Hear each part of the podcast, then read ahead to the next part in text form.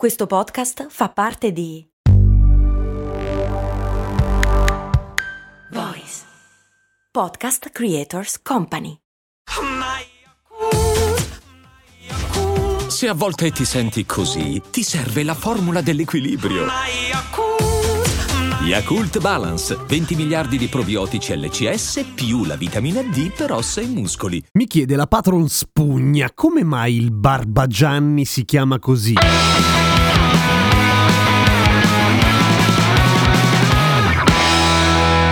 Se cercate in giro o chiedete in giro qualcuno vi dirà che il Barbagianni si chiama così per il suo verso che sembra un po' il russare di qualcuno. E quindi boh e quindi questo si lega al fatto che Barbagianni sarebbe Barba per zio e Gianni per Giovanni. Zio Gianni che russa. Secondo me non ha molto senso. E poi tra l'altro il verso del Barbagianni è questo